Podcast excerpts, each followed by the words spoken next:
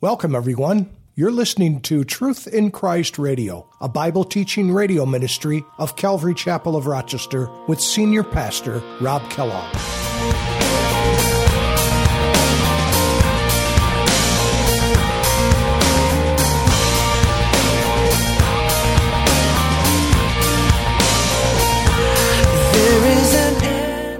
Now Gideon perceived that he was the angel of the Lord. So Gideon said, Alas, O Lord God, for I have seen the angel of the Lord face to face.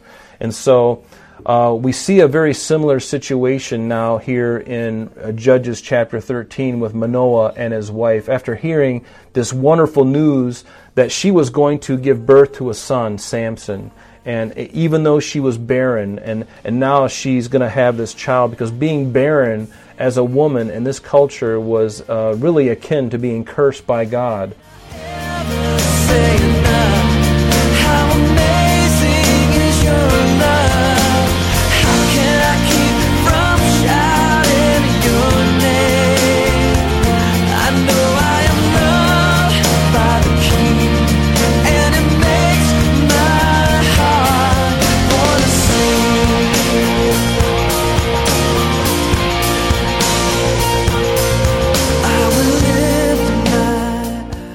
Hi, everyone, and welcome to today's edition of Truth in Christ Radio.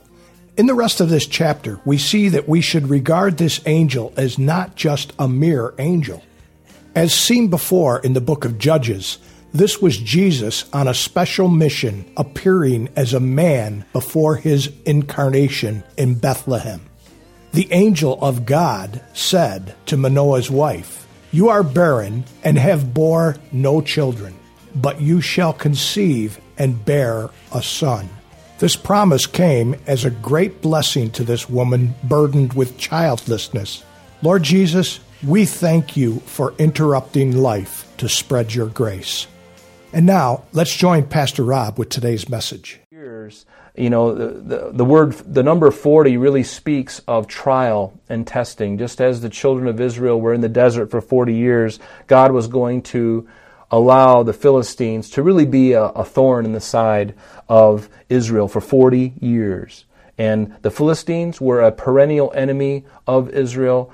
And it would, uh, and notice that it says, well, we just read it, that, that uh, Samson would begin to deliver the children of Israel out of the hands of the Philistines because it would take a lot more uh, effort, even after Samson had passed from the scenes. We know that Samuel and Saul and certainly David would put a huge dent in the Philistine um, uh, nation, which God wanted to eradicate altogether. And, and even later on, uh, they were still battling them, but for the most part, they were subdued after David's reign to the most uh, part, or for the most part. So in verse 2 it says, Now there was a certain man from Zorah of the family of the Danites, whose name was Manoah, and his wife was barren and had no children. This land of, or this city of Zorah is, uh, the name of it literally means a place of hornets. And so, uh, don't know what this place looked like, uh, but evidently they had a, a, bee problem at some point. Uh, they needed to call in the fumigators and the insecticides and they need to call in those guys to take care of the, the hornets and the wasps. Uh, so, but this land, this place called Zorah, was actually, if you were to look at uh, Jerusalem on the map and go immediately west, about 13 miles to the west, you would run into this area called Zorah. And it was a town that originally belonged to the tribe of, of Judah, but later on was annexed to the tribe of Dan. And you can look at Joshua 15, verse 33, and that will uh, show how it originally belonged to the tribe of Judah when they first came into the land and they began to divvy up uh, the land. But later it was annexed to the tribe of Dan, and you can read about that in Joshua chapter 19, verse 40 and 41. And so these, uh, this land of, of Zorah, and it says that they were of the family of the Danites. Uh, this man Zorah, or I'm sorry, the Manoah, excuse me, he was of the Danites, and whose name was Manoah. And you recall that the tribe of Dan was a uh, one of the tribes that settled really on the western shore of of the land of Israel that you and I would know today. And it was there was a time when when the tribe of Dan that because of the Philistine activity all around them, a group of them broke off and started and went up north, actually north of the Sea of Galilee into uh, a town called Laish. Uh, which is, uh, like I said, north of the Sea of Galilee, and, and they, they called the name of the city, they renamed it from Laish to Dan. And so there was a remnant that stayed down here on, on the western shore, but there was a, also a, a good number of them that went north and they called it Dan. And it's interesting because we know that when Jeroboam became the king of the northern ten tribes, that one of the things that he did first was to create two centers of worship. One was in Bethel, where he had a golden calf and a false altar, and also in the tribe, or up in the city of Dan, where there was also another altar where there was false idolatry and there was a golden calf up there. And uh, again, we, we just got back from Israel. Uh, it's we haven't just got back. It's been uh, about two months now, I guess. But when we were over there, we went to that very place, and you can see the altar that is there that they worshipped on, and it's still there today. And so, uh, this is where uh, much of the tribe of Dan uh, went to because of the Philistines. And so the Philistines were really a problem for them. And so let's go on in verse 3. It says, And so the angel of the Lord appeared to the woman and said to her, to Manoah's wife, and said to her, Indeed, you are barren and have become and have borne no children, but you shall conceive and bear a son. And we have looked at this in, in weeks past, but just to quickly recap, this idea of the angel of the Lord uh, this is a, a theophany or a pre incarnate appearance of Jesus Christ, meaning we know that Jesus was born through the Virgin Mary and tabernacled really among us in human flesh, but before that event occurred, he existed always with the Father in eternity past.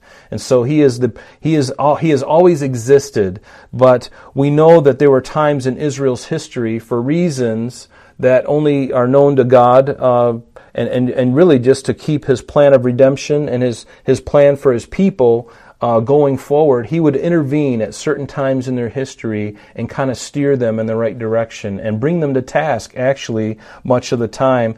And so the angel of the Lord appeared to the woman. And so this angel of the Lord, we see this.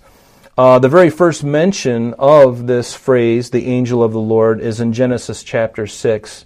And you recall that when Abram went into Sarai's uh, handmaiden, Hagar, remember, and she bore a son, and they named his son um, uh, Ishmael. That Sarah became jealous, and she basically drove Hagar out of the family, and Hagar took off, and, and the Lord met her uh, in his compassion out in the desert, and it says that the angel of the Lord found her by a spring of water in the wilderness, by the spring on the way to Shur. And so this angel of the Lord, we believe, is Jesus Christ in a pre incarnate form. It's also called, like I said, a theophany. We see that also in Genesis chapter 18 and 19 when the three angels come to Abram before they uh, destroy Sodom and Gomorrah. One of those angels, we believe, is Jesus. Uh, again, a theophany or a pre incarnate visitation of the Lord. But let's go with, go with me and back up a couple of chapters because I want you to see something that's interesting. Because back in uh, Judges chapter 6, in the life of Gideon, we saw this angel of the Lord in operation as well. And I want to read to you, or have you read with me actually. Open up to Judges chapter 6. We're going to look at verses 11 down through 22. And we're going to read the whole entire thing because it has more than one purpose. It, it shows us again this uh, angel of the Lord in action in Gideon's life, but it also shows us at the end something that happened that is very, very similar to what we're going to read tonight. And it'll make complete sense as we get there. And we, actually, we've already read it, so you've already got it kind of ruminating in your brain. Uh, but look at Judges chapter 6, verse 11. It says, Now the angel of the Lord came and sat under the terebinth tree, which was in Ophrah, which belonged to Joash the Abiezrite while his son Gideon threshed wheat in the winepress in order to hide it from the Midianites. And the angel of the Lord, again, the, the angel of the Lord, whenever you see the angel of the Lord, the angel of the Lord, not an angel of the Lord, but the angel of the Lord, more often than not, it is a pre incarnate visitation of Jesus. But notice what it says. Says, The angel of the Lord appeared to him and said to him, The Lord is with you, you mighty man of valor. And remember what Gideon said. He said, Oh my Lord, if the Lord is with us, then why then has all this happened to us? And where are all his miracles which our fathers told us about, saying, Did not the Lord bring us up from Egypt? But now the Lord has forsaken us and delivered us into the hands of the Midianites. And then the Lord, noticed. then the Lord turned to him. Who is this? It's the angel of the Lord, but notice what it says in your Bible. Then the Lord turned to him, and that word Lord is Jehovah. So we know that this is God in human flesh, God pre incarnate in human flesh. Then the Lord turned to him and said, Go in this might of yours, and you shall save Israel from the hand of the Midianites. Have I not sent you? So he said to him, and here's the other part of it too. He says, "Oh my Lord, can I how can I save Israel? Indeed, my clan is the weakest in Manasseh, and I'm the least in my father's house. The Lord said to him, Surely I'll be with you, and you shall defeat the Midianites. And then he said to him, verse 17, If now I have found favor in your sight, then show me a sign that it is you who talk with me. Do not depart from me, I pray, until I come to you and bring out my offering and set it before you. And so remember, Gideon's heart, he, you know, he just needed a little extra nudge. You know, the Lord had told him so many great and wonderful things, but he asked for a sign, and the Lord in his grace gave it to him. But before uh, the angel of the Lord would leave, Gideon really wanted to offer him. He knew that there was something unique about this this this God that he's standing before, and he said, "I, you know, let me um, give an offering to you." And he says, I will wait until you come back. And so Gideon went in and prepared a young goat and unleavened bread and from an ephah flour. And the meat he put in a basket, and he put the broth in a pot, and he brought them out to him under the terebinth tree and presented them. And the angel of the Lord said to him, Take the meat and the unleavened bread and lay them on this rock and pour out the broth. And he did so. The angel of the Lord took the end of his staff, it was in his hand, and he touched the meat and the unleavened bread, and fire arose out of the rock, consumed the meat and the unleavened bread, and then notice, and the angel of the Lord departed out of his sight. Now Gideon perceived that he was the angel of the Lord. So Gideon said, Alas, O Lord God, for I have seen the angel of the Lord face to face.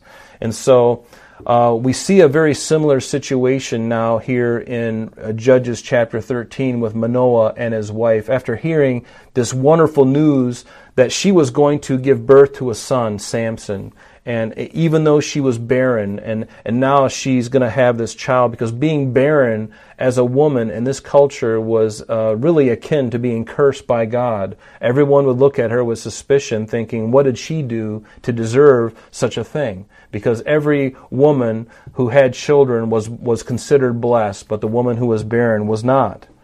And so uh, we see this uh, happening and so we know that this was an angel of the Lord.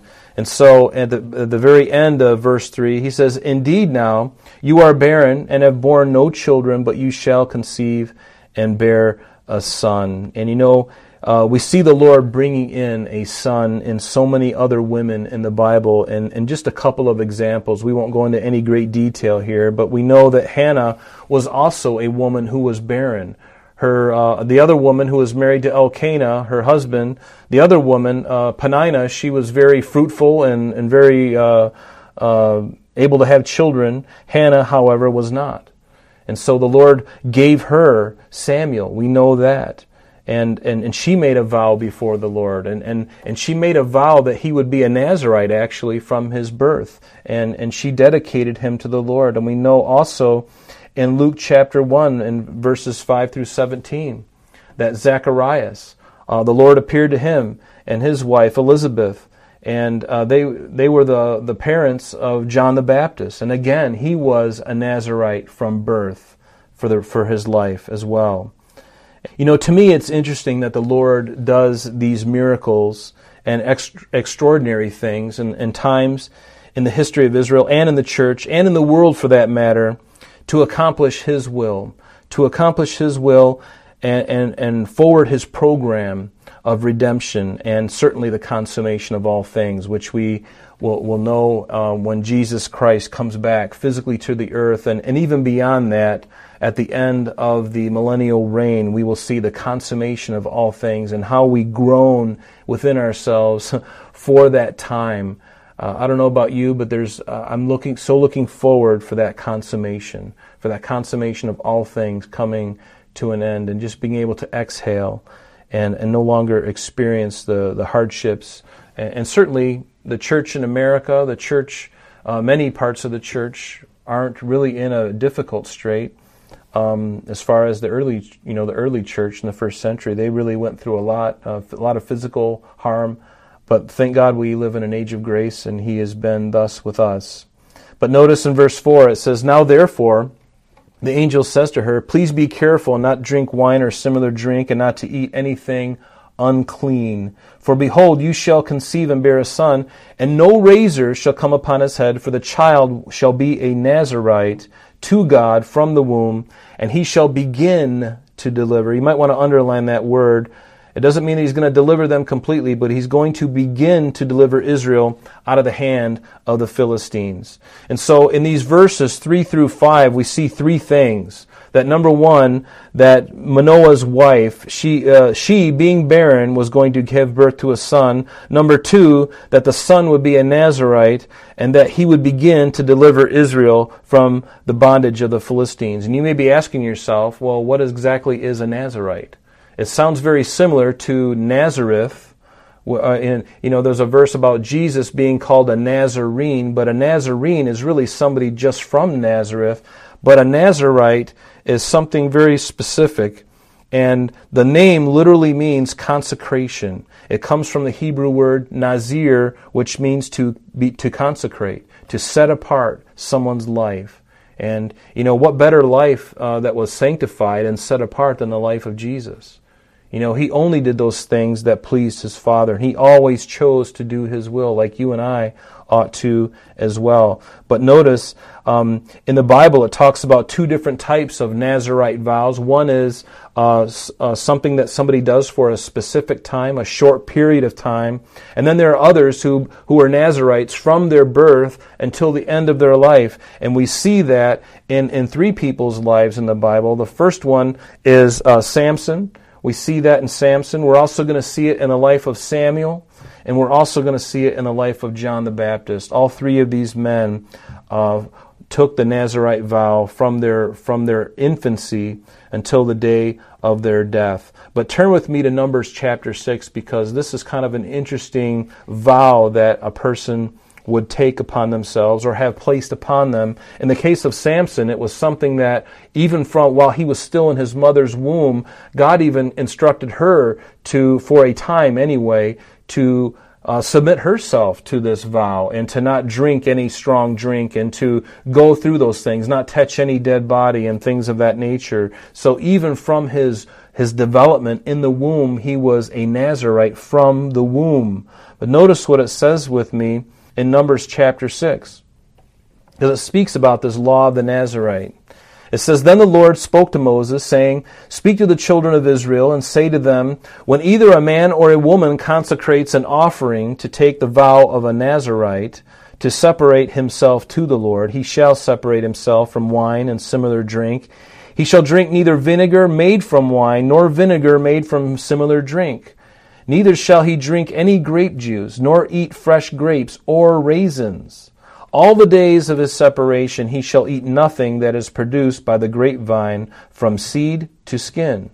And all the days of the vow of his separation, no razor shall come upon his head, and until the days are fulfilled for which he separated himself to the Lord, and he shall be holy. In other words, being separate, and that's exactly what a Nazarite is. They are they have a separate life, a life that's separated unto God. And so it says, Then he shall let the locks of the hair of his head grow, and all the days that he separates himself to the Lord, he shall not go near a dead body. Notice that. He shall not go near a dead body, because he would defile himself.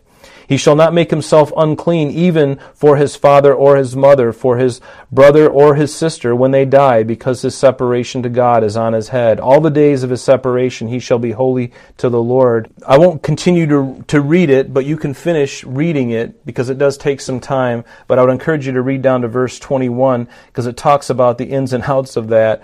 But it's interesting that Samson, when we look at this vow that was placed upon him even from his uh, in his mother's womb that as we look through these next four chapters, uh, especially 14, 15, and 16, we're going to see that Samson really went back on all of those things. Um, you know, he, he did cut his hair. He did flirt with, uh, you know, honey from the from the uh, from a, out of the side of a of a lion, which was an unclean animal, and he even gave it to his parents, unbeknown to them. He gave it to them.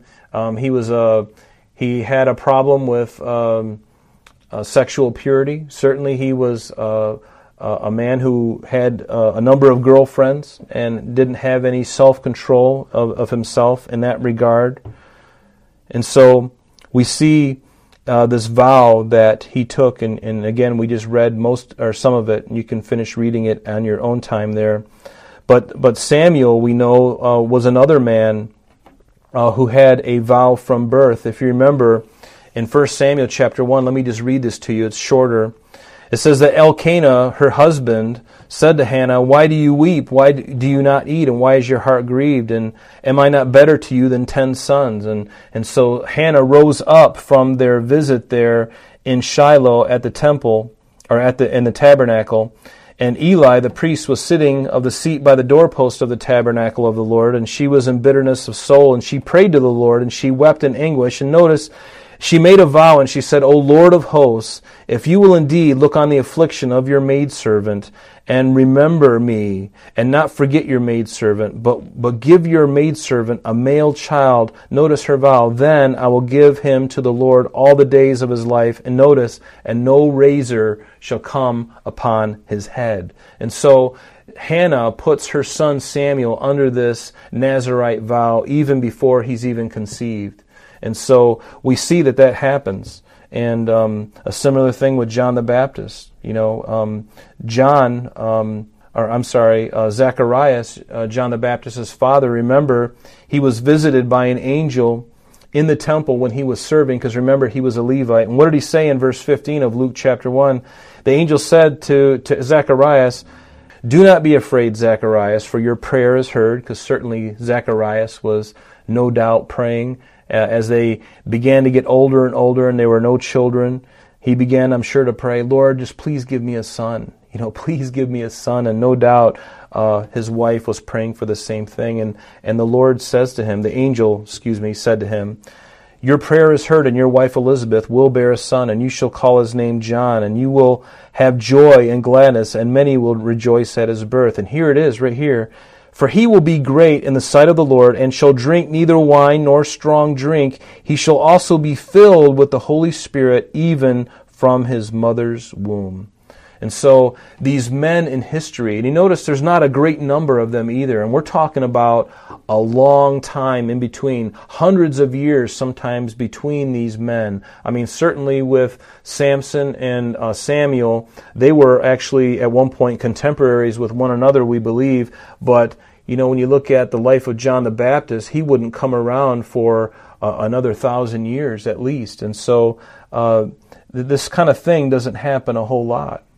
You know, uh, somebody being uh, sanctified and, and set apart from the womb, like Jeremiah, like God said to Jeremiah, you know, before I formed you in the womb, I knew you, and I love that. So much for the uh, abortion doctors and, and for the doctors who say that life doesn't begin you know, it's not viable uh, at all until maybe when it comes out of the womb. No, God says, even before conception. I'm sorry, that's all the time we have for today, but please join us next time as Pastor Rob continues our study in the book of Judges. Calvary Chapel of Rochester is located at 2503 Browncroft Boulevard, Rochester, New York 14625. You can reach us at our church office between 9 a.m. and 4 p.m. Monday through Friday at area code 585 586 3140. If you would like to have an audio CD of today's message mailed to you in its unedited form, simply mention today's date when contacting our church office. You can also contact us via the web by logging on to www.calvaryrochester.com. There you will be able to access a number of useful things, such as information concerning our beliefs, our ministries, contact information, our location, service times, and much more. You can also download or listen to the radio and sanctuary messages free of charge from the teachings link at the top of the page. To listen to Calvary Chapel of Rochester sanctuary messages or Truth in Christ radio on your mobile device, just subscribe to both through Google Play and Apple Podcast. You may also join us on Sundays and Thursdays through live streaming of our services and Bible studies. Just click on the online services link. We're so glad that you could join us today. And if there is any way that we can bless you in your walk with Jesus Christ, please don't hesitate to call our church office. Remember, Jesus said, I am the way, the truth, and the life. And for this cause I have come into the world, that I should bear witness unto the truth. Everyone who is of the truth hears my voice. May God bless you in abundance today as you walk with Him. And until next time, this has been Truth in Christ.